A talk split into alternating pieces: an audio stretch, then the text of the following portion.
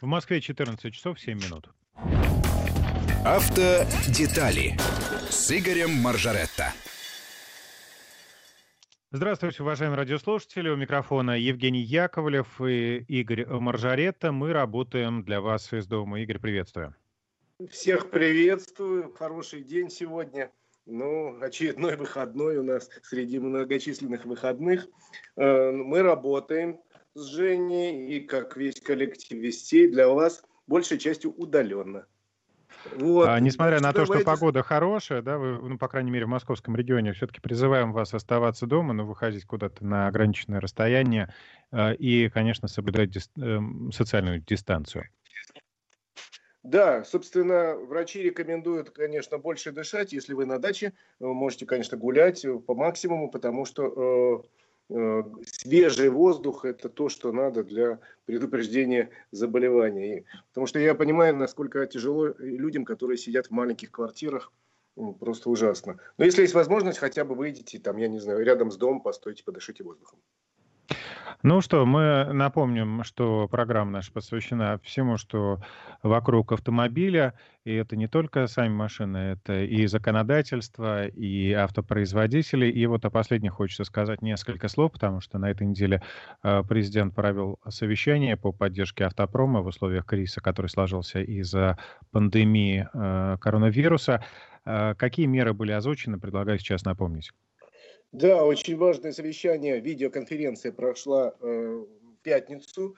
Президент собрал министра транспорта, э, министра промышленности и руководителей крупнейших наших автомобильных предприятий э, и обсудил меры поддержки, потому что э, хотя предприятия, все, большинство предприятий автомобильных работают, пусть в усеченном виде, но работают, но пока, в принципе, не работают дилерские центры. Не работает сервисная сеть, вернее, работает, но далеко не во всех регионах. И э, проблемы ожидаются в ближайшее время серьезные у, у автопроизводителей, потому что ну, понятно, что продажи рухнут и рухнут очень серьезно.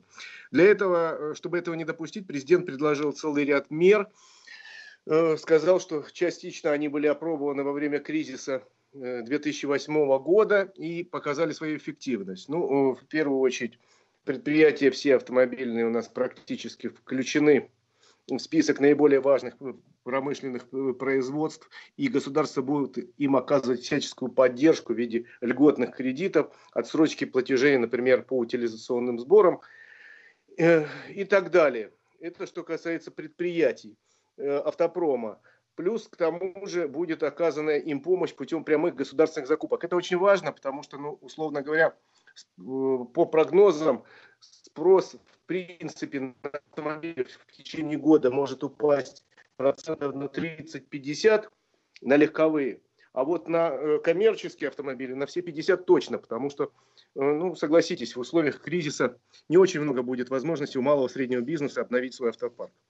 Поэтому Владимир Владимирович предложил досрочно госзакупки совершать, и даже те, которые были запланированы на двадцать первый, допустим, год, перенести на двадцатый. Будет закуплено несколько сотен автомобилей скорой помощи для региона. Будет, вероятно, обновлен парк городских автобусов и, в первую очередь, парк школьных автобусов. Ну и предложил э, разным силовым ведомствам, которые, конечно, тоже серьезные госзакупки совершают, часть закупок перенести с будущих годов на двадцатый год, чтобы поддержать тех же производителей там, грузовиков, допустим.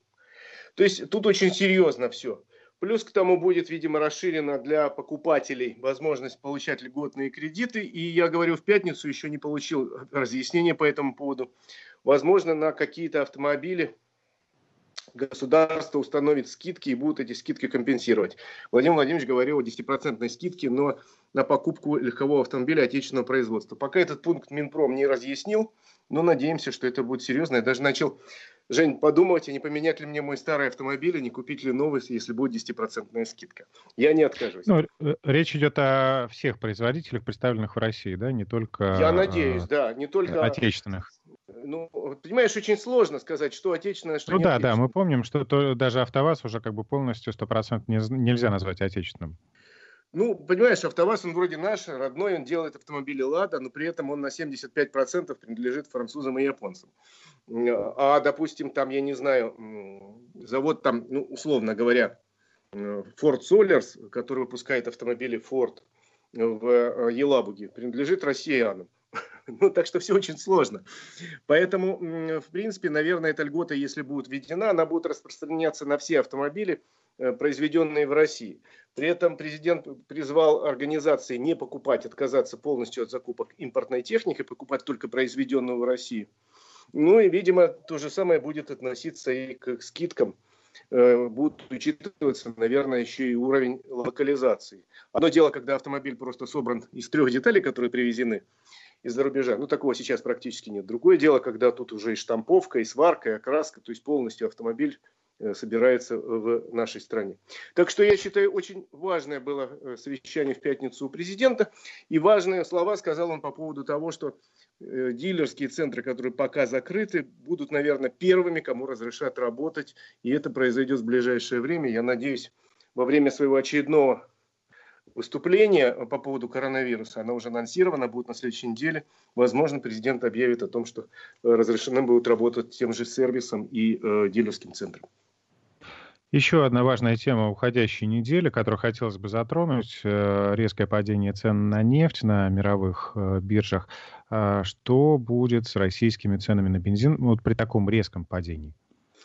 Ничего не будет, к сожалению. Очень бы хотелось, чтобы наш бензин подорожал, также, э, подешевел, прошу прощения, подорожать не надо, не надо, не надо.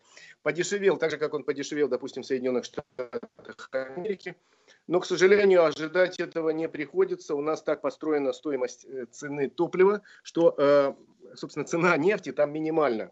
В стоимости литра бензина цена нефти составляет примерно семь процентов, мы уже об этом говорили.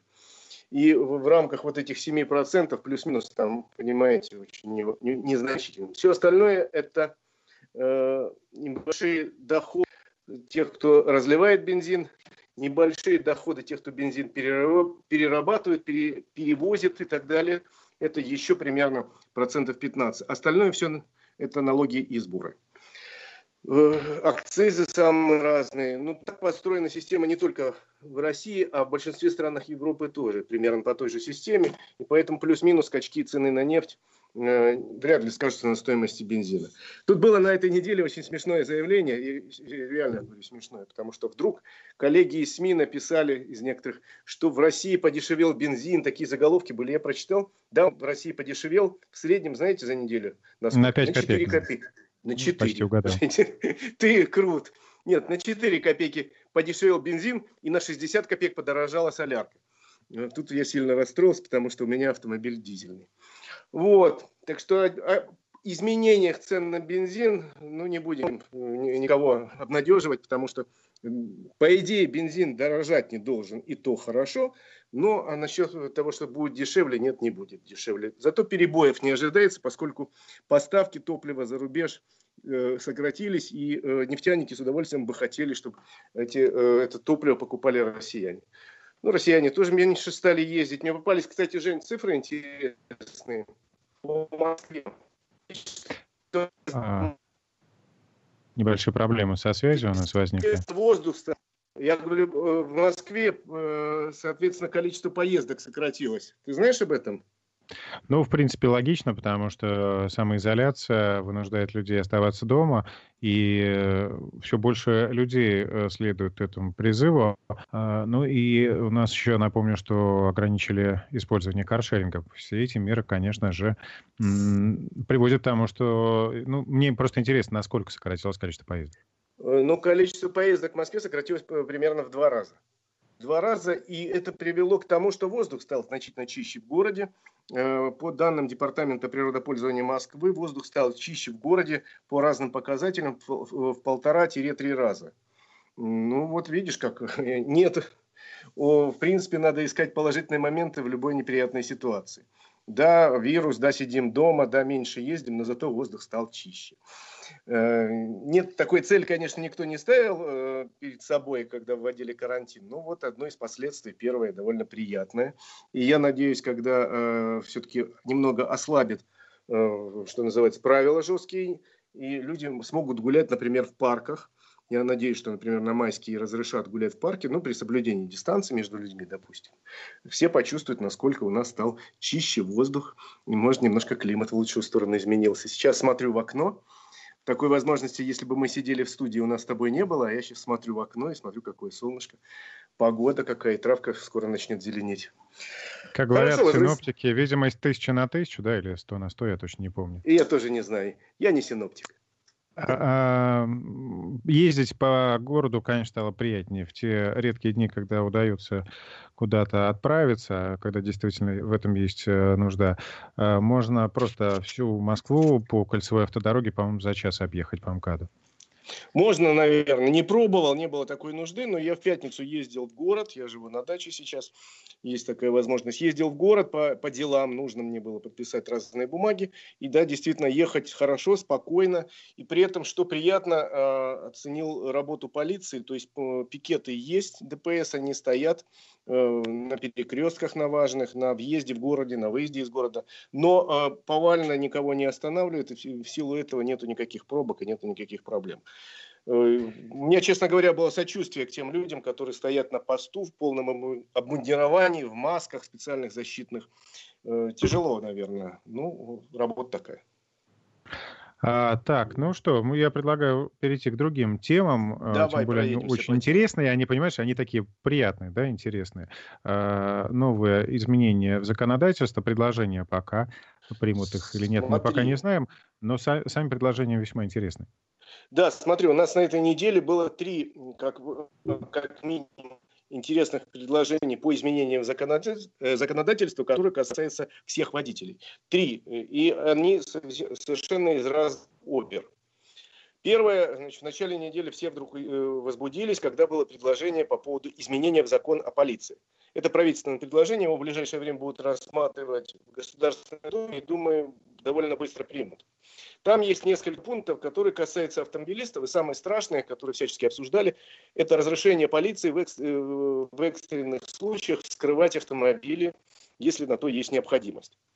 И все так кричали: ах, ах, ах, это что значит, я машину оставил, а тут я приду, прихожу, а окна разбиты, двери э, раскурочены, и все по закону, никто не отвечает.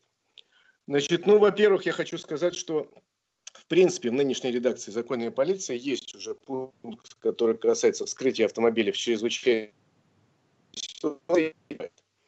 Просто э, прежде чем кричать «ах, ах, ах», надо посмотреть на действующее законодательство. То есть ничего принципиально нового нам не предлагают, просто тут несколько формализировано. Это вещи, как в случае каких-то можно вскрывать, а каких нельзя. Согласитесь, такие ситуации возможны, но, условно говоря, там автомобиль перегораживает дорогу, по которой, там, я не знаю, надо проехать колонии скорых помощи, машин скорой помощи. Ну, взяли его, перенесли. Там. Можно, если, если нету погрузчика, наверное, имеет смысл разрешить там, каким-то людям скрыть при, э, дверь там, и откатить эту машину. Еще раз говорю, случаев таких не так много, и ничего нового особенно нет. Поправки, они чисто формализуют уже сложившуюся практику. И единственное, что меня немножко... Это даже не пункт, который касается автомобиля, а пункт, который касается... права и обязанности сотрудников силовых ведомств в разных экстренных случаях. Там очень как-то расплывчато написано, что если я сейчас не имею этого документа перед глазами, но я примерно скажу следующее, что если сотрудник полиции там, в чрезвычайной ситуации предпринимает какие-то действия э, в соответствии со своим там, регламентом, то он э, вне закона. Помнишь, как это... Кардинал Ришелье писал бумагу, где написано: все, что сделано данным предъявителем этой бумаги, сделано во благо государства и по моему разрешению. Да, да, да, да. Вот нечто такое будет прописано в законе. Это меня уже немножко напрягло, потому что э, такой пункт может быть написан, но просто четко должны быть очерчены и обязанности сотрудника полиции. Это что же значит? Что он в каких-то ситуациях может мне дать палкой по голове, а потом сказал: я вот действовал в рамках...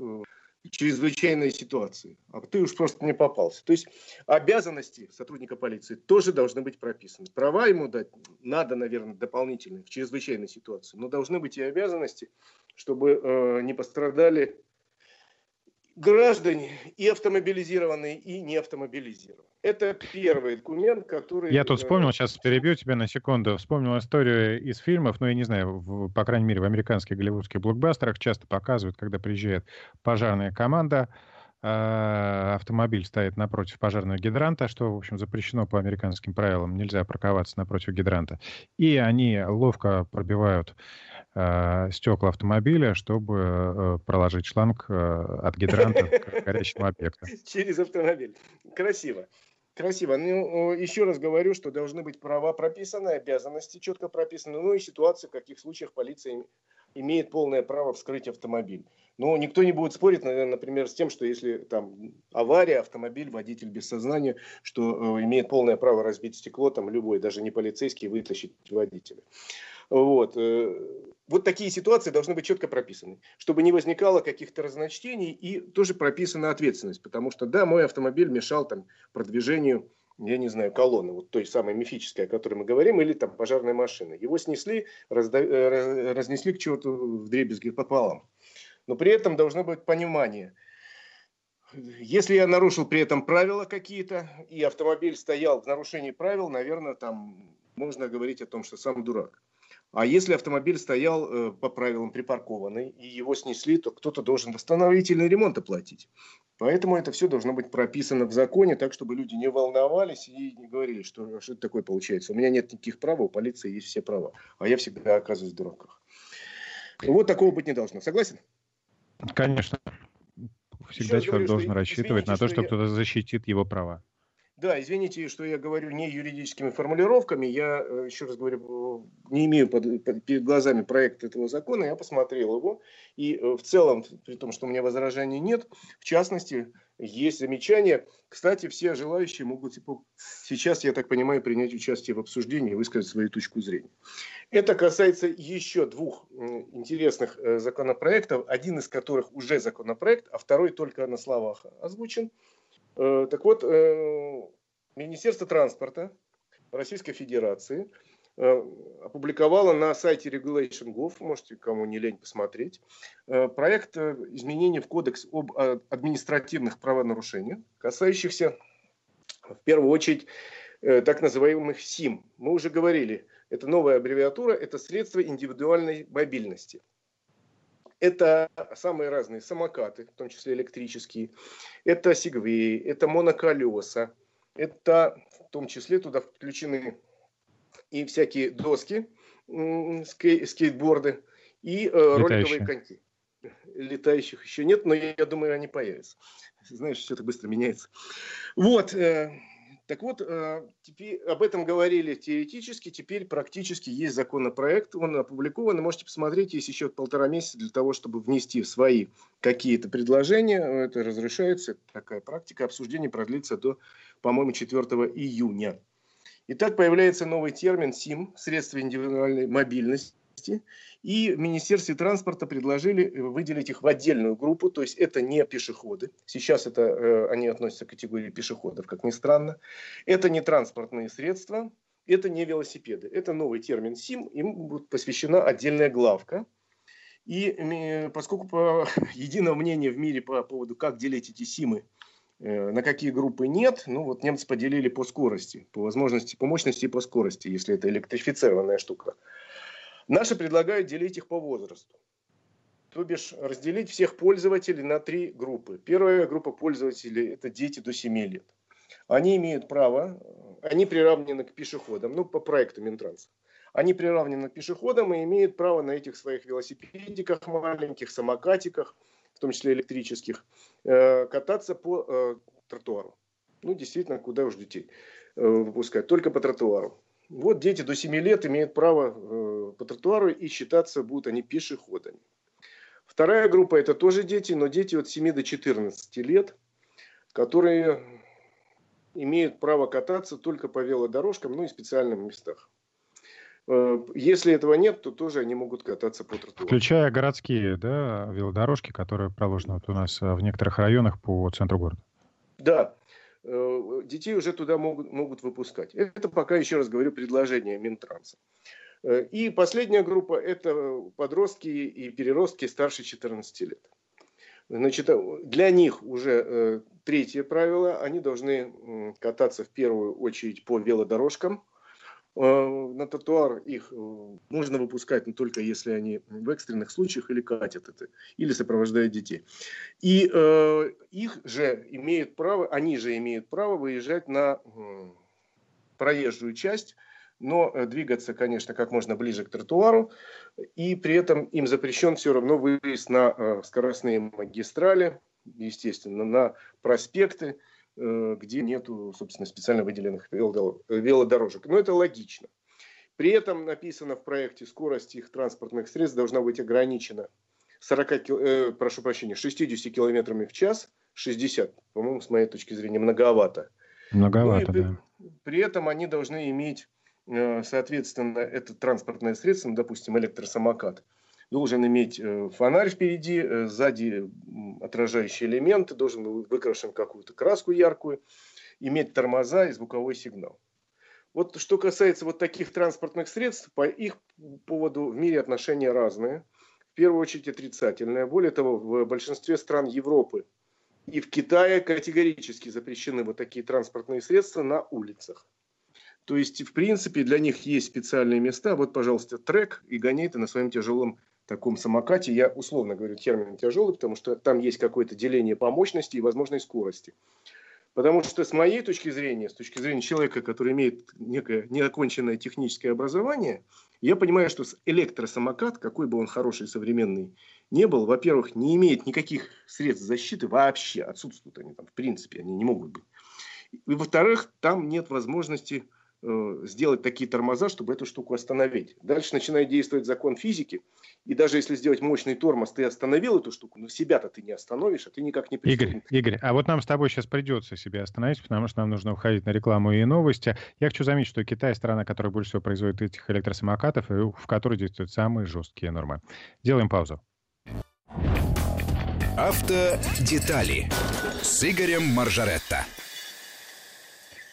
четырнадцать часов и тридцать пять минут в Москве. Возвращаемся в эфир с Игорем Моржаретто. Игорь, так что по поводу предложения о регулировании э, так называемых СИМ, средств индивидуальной мобильности. Мы закончили на самокатах.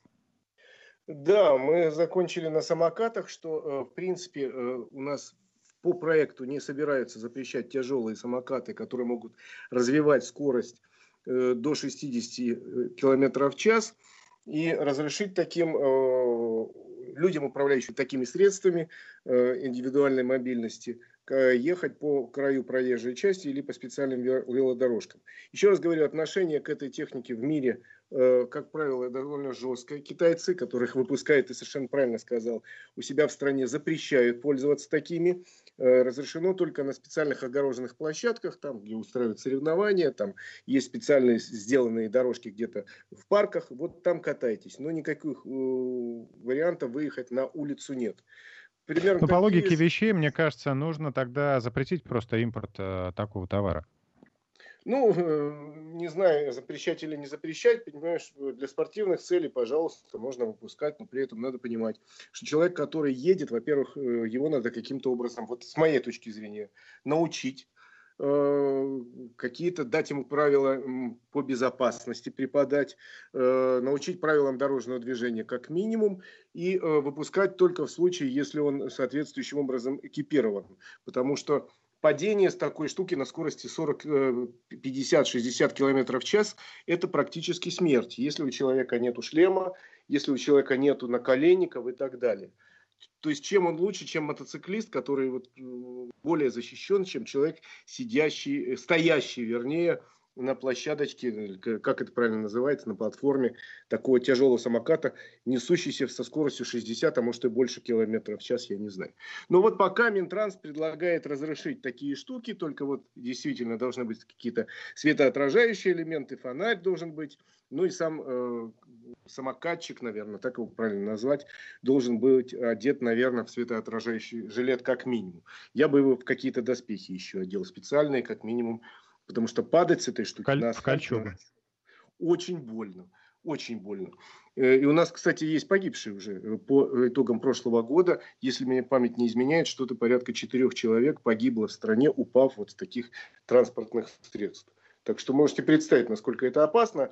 И надо ли разрешать? Сейчас это пока законопроект, стоит обсудить. Хорошо. Кстати, там в этом законопроекте есть пункт, который требует, чтобы человек, который едет, извините за который, который, человек, который едет на средстве индивидуальной мобильности, был, а, трезв, на них будут распространяться правила, как для водителей, ну, правда, права отбирать не будут. И э, желательно здоров, потому что там написано что-то такое. Опять же, я говорю, нету под рукой этого проекта, но там есть пункт, что он, он, человек должен быть здоров и чувствовать себя хорошо. Потому что ну, кстати, оба... я хочу заметить, что за руль не пускают э, людей, страдающих эпилепсией, э, получают они отказ, да? Э, ты, соответствующую ну, там не только эпилепсия, которая... целый ряд болезней. Да, ну, при... да. Вот если у человека случится эпилептический э, приступ во время управления э, электросамокатом на скорости шестьдесят, то он ну, не только себя э, угробит, то еще и других людей, особенно если если это езда происходит там в оживленном месте. Да, конечно. В общем, обсуждаем сейчас вместе с вами э, проект вот этот э, Минтранса по поводу э, поправок в КоАП про э, СИМ. И посмотрите, если вам это интересно, на сайте э, изучите, можете добавить свои пожелания э, за, против, там, может у вас какие-то есть гениальные мысли. У меня, например, сразу э, странная мысль появилась. Вот смотри, Жень, там написано, что э, выпускают на тротуар, вот детей я говорил, ну или людей, которые сопровождают детей или подростков, можно им выезжать на тротуар, но только при условии, если скорость этой штуки не превышает двадцать километров в час. Допустим, я спросил у человека, который у меня работает, и он ездит на моноколесе от метро до работы, и здоровый дядька такой, знаешь, такой же, не юный. сорок лет, ездит на моноколесе, ему нравится. Я говорю, Саш, скажи, пожалуйста, а как ты определяешь свою скорость? С какой скоростью ты едешь? Он говорит, ну точно, до двадцати километров, поскольку у меня там есть система установленная, которая звуком показывает, что я приближаюсь к опасной скорости, и не надо быстрее ехать. Я говорю, хорошо, а вот может ли какой-то другой человек сказать, что ты едешь там девятнадцать или двадцать два километра? Нет, конечно, говорит. И я тоже представил себе эту ситуацию, когда ходит по тротуару полицейский, а у него в руках снятый уже несколько лет с вооружения фен. Помнишь, прибор такой был? Да, конечно. Измеряли скорость. Они повсеместно были сняты с вооружения несколько лет. Теперь их, наверное, вытащат со складов. И будут по тротуару ходить люди и мерить скорость этих самых самокатчиков. Смешно. Потому что, с моей точки зрения, установить факт превышения скорости в двадцать километров в час, ну, по-моему, невозможно. Тебе как кажется? Я думаю, что это будет сделать сложно, но и я предвижу большое количество конфликтных ситуаций на этой почве. Конечно, потому что я ехал девятнадцать километров в час. Что вы мне хотите предъявить? Нет, вы ехали двадцать два километра в час. А где? А судьи кто называется? Ну, в общем, по поводу этих СИМов, я могу сказать, споры идут во всем мире. Это не российская проблема. Это проблема всемирная. Она появилась относительно недавно. И более того, список вот этих СИМов очень быстро расширяется. Если в свое время, если помните, это были только там самокаты, потом быстро появились сегвеи. Кстати, мало кто знает, но человек, который изобрел сегвей, на нем уже и разбился насмерть. Помнишь эту историю, наверное? Нет, вот. Не слышал. Нет, изобретатель сегвея, уже они хорошо по миру распространены были, пытался доказать во время какой-то э, мероприятия, что они абсолютно безопасны, ну и сорвался с кручи. Ну, где-то площадка была, обрывалась. Вот он сорвался, и, к сожалению... Печально. Был... Печально. Но к чему я все это рассказываю? Что список все время увеличится, увеличится. Вот ты сказал про эти самые... доски, которые скоро будут летающие, прототипы уже есть. Во всяком случае, уже показывали. Ну, в интернете, да, можно посмотреть ролики такие, да, демонстрационные. Ну, не знаю, когда это будет в массе. Смотри, нас слушатели просят напомнить, что некоторые люди передвигаются в этих штуках, ну, имеются в виду электросамокаты и там сегвеи, и моноколеса в метро и в подземных переходах. Ну, это вообще, на мой взгляд, недопустимо. Конечно. Во-первых, это пространство замкнутое, там люди могут быть. Нет, собственно, весь мир сейчас активно делает какие-то выделенные дорожки. Ведь сколько их появилось в Москве за последние годы? Несколько сот километров. Есть целые такие связанные маршруты, связывающие, между прочим, город даже с областью. Есть большие проекты. Я за двумя руками. Я сам люблю кататься на велосипеде, чем сейчас периодически балуюсь. Я не езжу на самокате, но велосипед люблю. И количество велодорожек – это замечательно. Просто делать надо так, чтобы всем было безопасно. Так, ну что, мы все предложения рассмотрели, которые Нет, нам еще предлагают? Нет, еще один есть проект, это пока только на словах. Это совместное было заявление Министерства юстиции и э, руководителя одной из групп Совета Федерации э, внести э, изменения в КоАП, который касается, э, если, э, который касается э, некоторых видов наказаний, э, не прописанных в КоАПе. Дело в том, что в федеральном КоАПе некоторые наказания переданы на рассмотрение местным властям. То есть хотите, вводите свои, мы не будем вводить на федеральном уровне. Речь идет в первую очередь о наказаниях за какие-то нарушения экологических требований. И эти э, регионы разрабатывают, как правило, свое законодательство, оно оказывается иногда очень зверским. Я, в частности, хочу сказать о зверском наказании в Москве за парковку на газонах. Потому что наказание вот действительно лютое. Если вы в Москве попробуете перепарковаться на газоне, на личном автомобиле это пять тысяч рублей. Если автомобиль принадлежит юридическому лицу, а это может быть, допустим, тот же каршеринг или ваш служебный автомобиль, то это уже триста тысяч рублей. триста! Вот Москва так решила. В принципе, давай оттолкнемся от того, что плохо парковаться на газонах, это некрасиво очень. И это действительно портит нашу природу. Но при этом нельзя вспомнить, что у нас нет в кодексе определения газон. Нет такого слова. Парковаться на газон нельзя. А вот спроси у судьи, что такое газон, он полезет в Википедию, а не в кодекс. Потому что в кодексе этого определения нет. Более того, в открытом доступе в Москве, я не знаю, как в других регионах, а в Москве в открытом доступе нету карты газонов. То есть, условно говоря, вот я еду, вижу вот какая-то площадка.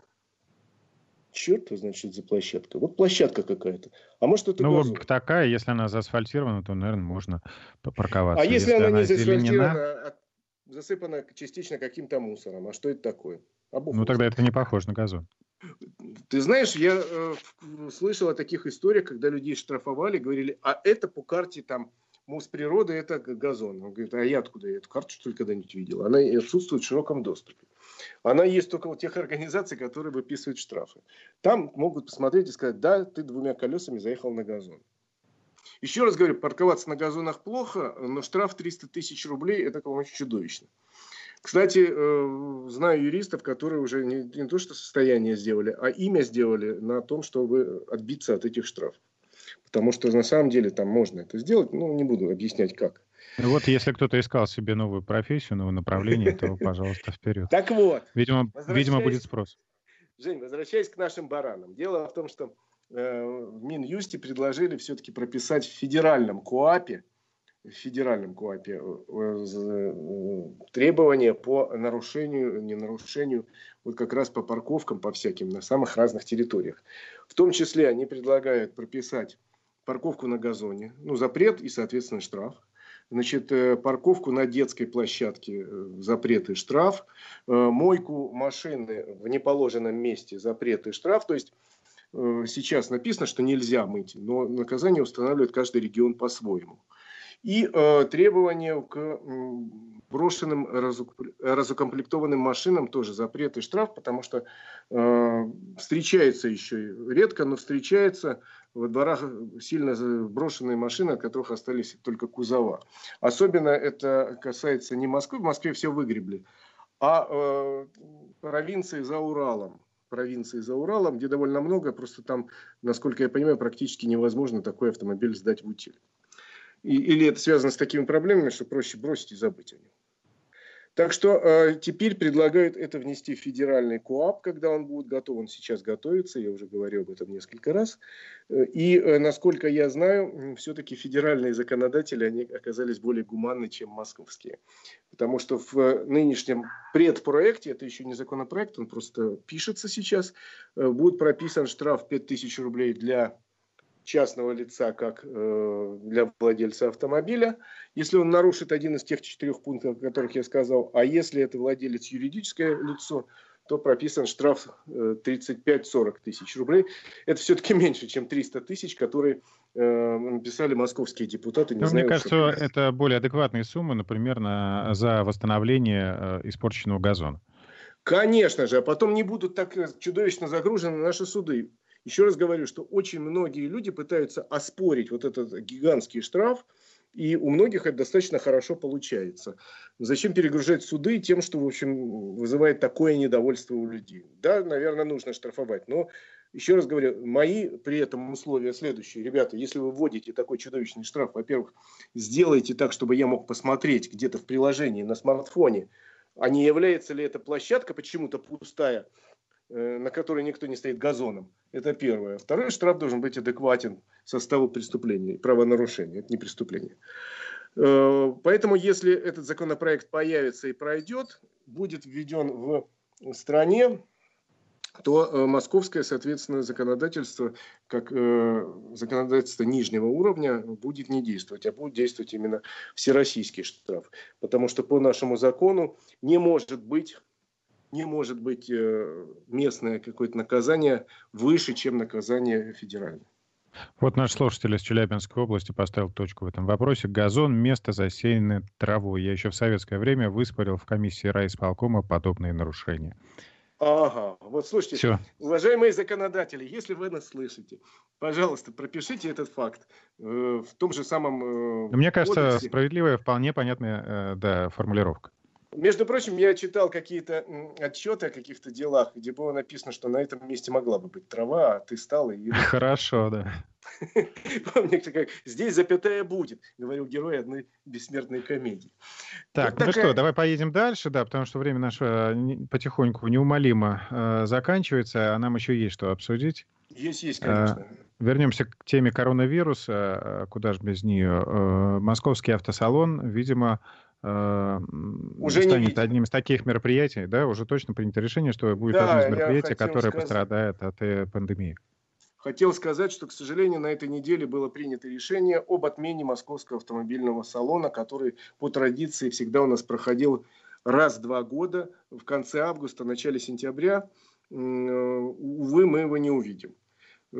Он, кстати, достаточно интересно начал преображение. Еще два года назад салон состоялся. На нем отсутствовали многие крупные компании. Вообще сейчас отношение к автосалонам, как к таким шоу, в мире достаточно сложное. И многие крупнейшие мировые автосалоны уже объявили даже до коронавируса о том, что они свое существование прекращают. Речь идет, например, о франкфуртском, горячо любимом мною франкфуртском автосалоне, который проходил сто лет в городе Франкфурте на Майне, и вот теперь в прошлом году был последний. Игорь, ну ты тогда вот как очевидец можешь сказать, у публики есть салоном? Понятно, что дилеры, когда публика интересуется, приезжает... Публика как раз очень интересуется автосалонами, и тот же Женевский, в этом году отмененный автосалон, в прошлом году посетило почти миллион человек. То есть отношение публики очень хорошее, несмотря на высокую цену билета. Это просто такое большое шоу для любителей автомобилей, семейное, куда ходят большими семьями, смотрят. Все новинки можно посмотреть на одной площадке. Можно посмотреть все тенденции развития, как, что будет дальше. И в этом смысле мне казалось очень правильно, что московский автосалон начал меняться. Два года назад, когда выяснилось, что целый ряд компаний отказываются от участия, то тогда придумали там целый павильон новой мобильности, где можно было вот на тех самых симах покататься, опробовать себе, где демонстрировали технику самодвижущуюся, самую разную, где демонстрировали какие-то прототипы летающие такси. Ну, в общем, интересно было, где можно было пообщаться на стендах, посмотреть какие-то... премьеры. В прошлый раз их было довольно много. И на этот автосалон было запланировано уже заранее несколько таких серьезных премьер, важных для России в первую очередь, ну и, может быть, для заграницы. Например, премьера нового внедорожника компании «Аурус». Мы только седан пока видим, на котором президент ездит. А должны были показать уже серийный внедорожник, выпуск которого якобы должен был стартовать в две тысячи двадцать первом году, но сейчас боюсь предсказывать, может, чуть позже. Вот такая премьера, например, планировалась. Или нам должны были показать обновленный совершенно автомобиль, популярный у нас универсал «Лада Ларгус». Он якобы уже существует, и премьеру планировали на автосалоне. Кроме того, были запланированы премьеры от нескольких зарубежных компаний, от корейских, китайских. То есть, в принципе, наш автосалон был очень популярным именно в первую очередь у публики. Пусть сами производители в последнее время относились к нему скептически, но публика-то не избалованная наша российская, ехала в Крокус с большим удовольствием на протяжении всей недели. Там было очень много народа. Я два года назад, помню, приезжал, смотрел и в день открытия, и в последний день там просто было очень много народа. Так что, к сожалению, в этом году автосалона не будет. Следующий по графику должен быть у нас в двадцать втором году. Будет ли он и не будет, в какой форме, трудно сказать, потому что сейчас, еще раз говорю, все мировые э, такие шоу автомобильные пересматривают формат работы. И, например, закрылся традиционный детройтский автосалон, но сказали, что он будет проходить теперь летом в виде такого шоу, где можно будет в каждый автомобиль сесть, проехать, как-то так. Но в этом году не будет и...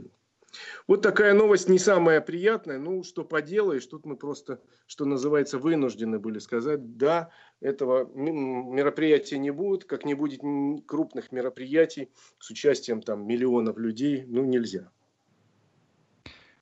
Что поделать, но еще э, много других каких-то мероприятий тоже будут отменены, но это все забота о, о здоровье людей. Сижу и плачу. Я собирался в этом году поехать на финал Лиги Чемпионов. Где-то Лига Чемпионов, где-то финал по футболу. Да, вот так. Так что, к сожалению, все зрелищные мероприятия с участием большого количества публики в этом году во всем мире отменяются. И наш московский автосалон пал не жертвой интрига, а просто жертвой очередной коронавируса. Ну что, у нас есть еще добавная тема, есть, которую мы хотели нас... обсудить с нашими слушателями. У нас много важных тем. Что у нас по вопросам, кстати? А, ну, много комментариев вызвала тема электросамокатов, потому что отмечают, что некоторые владельцы СИМов ведут себя очень по-хамски по отношению к пешеходам. Это ну, я думаю, что подрезают, обгоняют. По поводу газонов говорят, что тоже в Санкт-Петербурге все газоны изъездили. Ну, таких вопросов нет, комментариев по нашему обсуждению. Хорошо, давай дальше. Давай по нашим. Что темам. Мешает нам в повседневной автомобильной жизни? А, да я тут посмотрел несколько вопро- опросов таких, что мешает автомобилистам сегодня жить, и э, несколько вещей, которые напрягают людей вот в реальной жизни. Большинство, конечно, напрягает это невозможность сесть спокойно и поехать туда, куда хочешь, потому что во многих э, случаях есть какие-то э, запреты на проезд во многих регионах. Мы уже говорили в пятницу, и еще раз говорю, что было заявление в пятницу ГИБДД России, что в принципе движение по федеральным трассам открыто. При возможности, конечно, старайтесь избегать поездок, э, но есть ограничения в целом ряде регионов. Поэтому, если вам вот крови из носу надо ехать в какой-то регион, вы первоначально выясните, нет ли там каких-то либо ограничений, не столкнетесь ли вы с постом, который запретит вам по какой-то причине э, проезд, апеллируя к решению местных властей, а вы просто не знали об этом. Но вот, мне думается, что, что в нынешней ситуации это все сложно, потому что э, ситуация меняется почти каждый день. И если вы э, вчера выехали, то сегодня приехал в какой-то регион, вы можете столкнуться с ограничениями, о которых вчера еще не знали. Ну, как правило, все-таки, Жень, решения региональные принимаются за несколько дней до того, как они вступают в силу. То есть, условно говоря, я видел вчера э, такое заявление, что правительство Нижегородской области планирует там типа с какого-то числа ввести ограничения на проезд вот в таких-то районах. Но это не значит, что так. Мы объявляем, что сегодня с шестнадцати часов сорока пяти минут въехать-выехать в город Н нельзя. Все-таки это делается заранее, потому что, особенно если человек выехал откуда-то, но едет, едет, приезжает, говорит, здрасте, а теперь езжай домой. Нет, это не, так не происходит в основном. Вот, так вот, больше всего автомобилистов, судя по вопросам, напрягает именно возможность, невозможность вот просто так, как мы привыкли, сесть и поехать куда бы то ни было. Я ну нап... что, остальные, остальные моменты придется нам озвучить позже, в другой раз, в следующей программе, потому что наше время на сегодня истекает. Ах, ах, ах. К сожалению, у нас осталось всего несколько секунд. Но пожелаем нашим слушателям терпения, оставайтесь дома по возможности, а выезжая, несмотря на пустые дороги, все-таки ведите аккуратно, потому что, конечно, расслабляет такая обстановка. Соблюдайте скоростной режим. Всем хорошей дороги, но лучше сидите дома. Счастливо. Автодетали.